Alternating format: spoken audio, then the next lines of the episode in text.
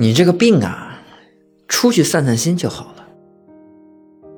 最开始，抑郁症对于我而言只是存在于网络上的遥远名词，直到我患病后才发现，抑郁症远远不只是抑郁那么简单。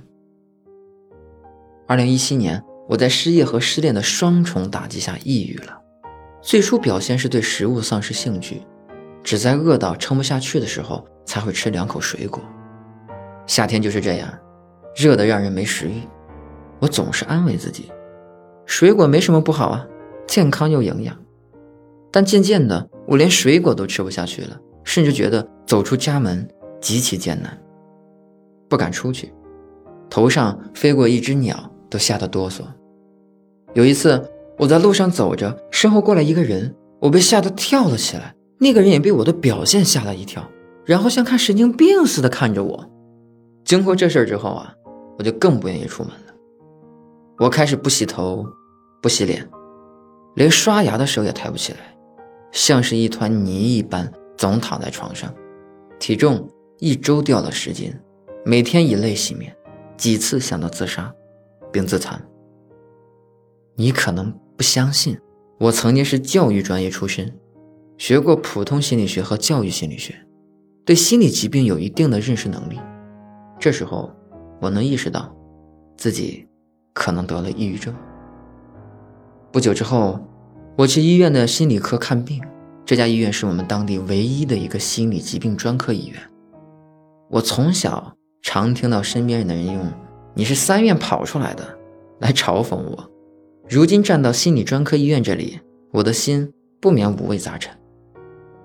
挂号、抽血、做心电图，再做心理测量表，这一系列事情做完，医生向我询问起吃饭的状况、心情状况以及有无性欲、有无异常行为。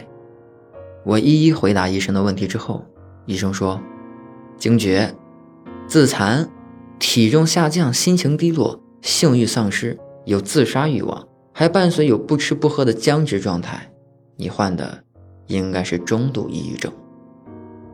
医生建议我采取药物控制，并结合经颅刺激疗法和心理疏导来控制病情。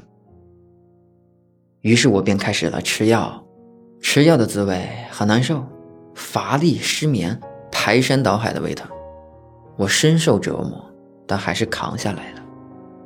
然后是接受经颅刺激疗法，我每周去治疗室3次，戴上插满电极片的头套后，微弱的电流会刺激大脑，迫使其改变激素分泌。和药物的副作用相比，电流经过大脑时的微微痛感不值一提，但是坐在仪器上时，我觉得自己仿佛是电影中的人造怪物一样。最后是心理疏导，医院的医生不多，需要预约，我只和医生面谈过2次，但每次都是因为我黑着脸且一言不发而结束。医生没有苛责我什么，反而一直都在温柔地鼓励着我。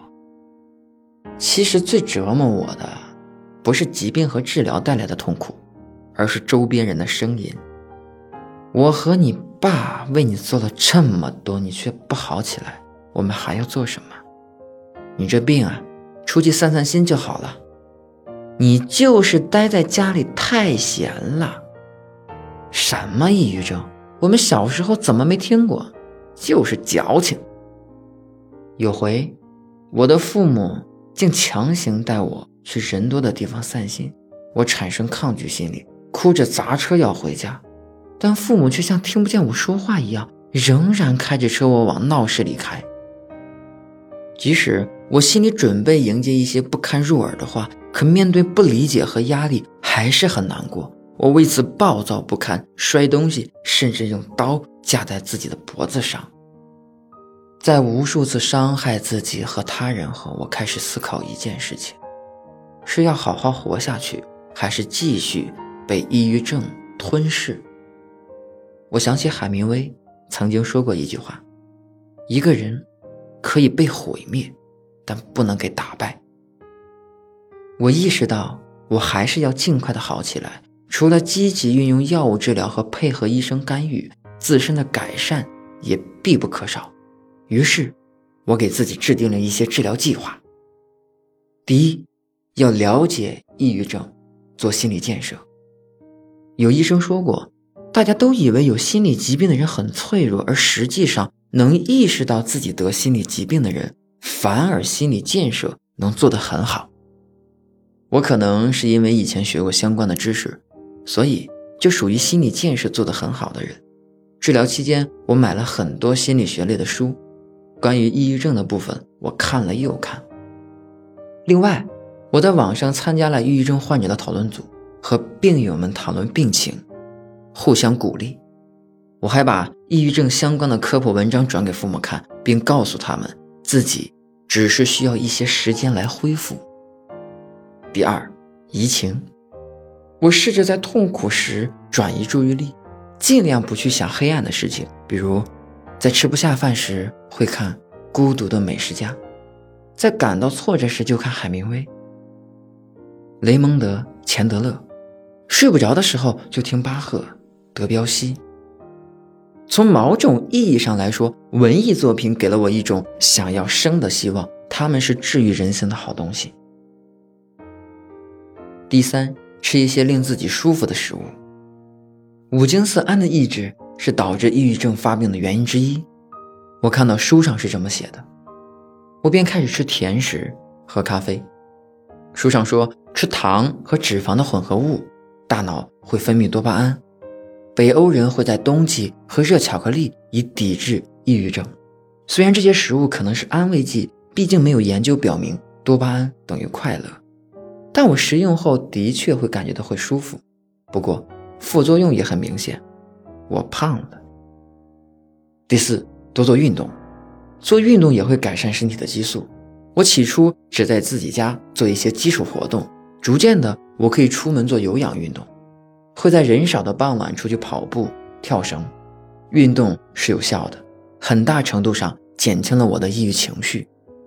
2018年3月，我的病情好转了，心情基本稳定，没有了自残倾向，也不再把自己困在房中，能够出门找一些简单的工作。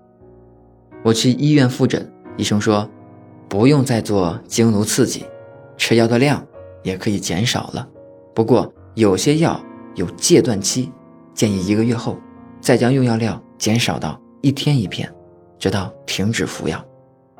2018年4月，我去了趟海南岛，过了一段慢节奏的闲适生活，晒着阳光，望着看不到边的汪洋，紧绷1年的神经得到了舒缓。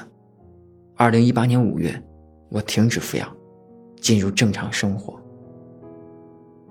这就是我的抑郁故事。像我这种能认识到心理问题并及时治疗的人，大概只占抑郁症患者的 10%， 而能够识别抑郁症的患者大约只占 21%。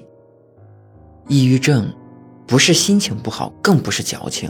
抑郁症患者痛苦往往无法言说，他们需要身边的理解和关心，以及社会的关爱。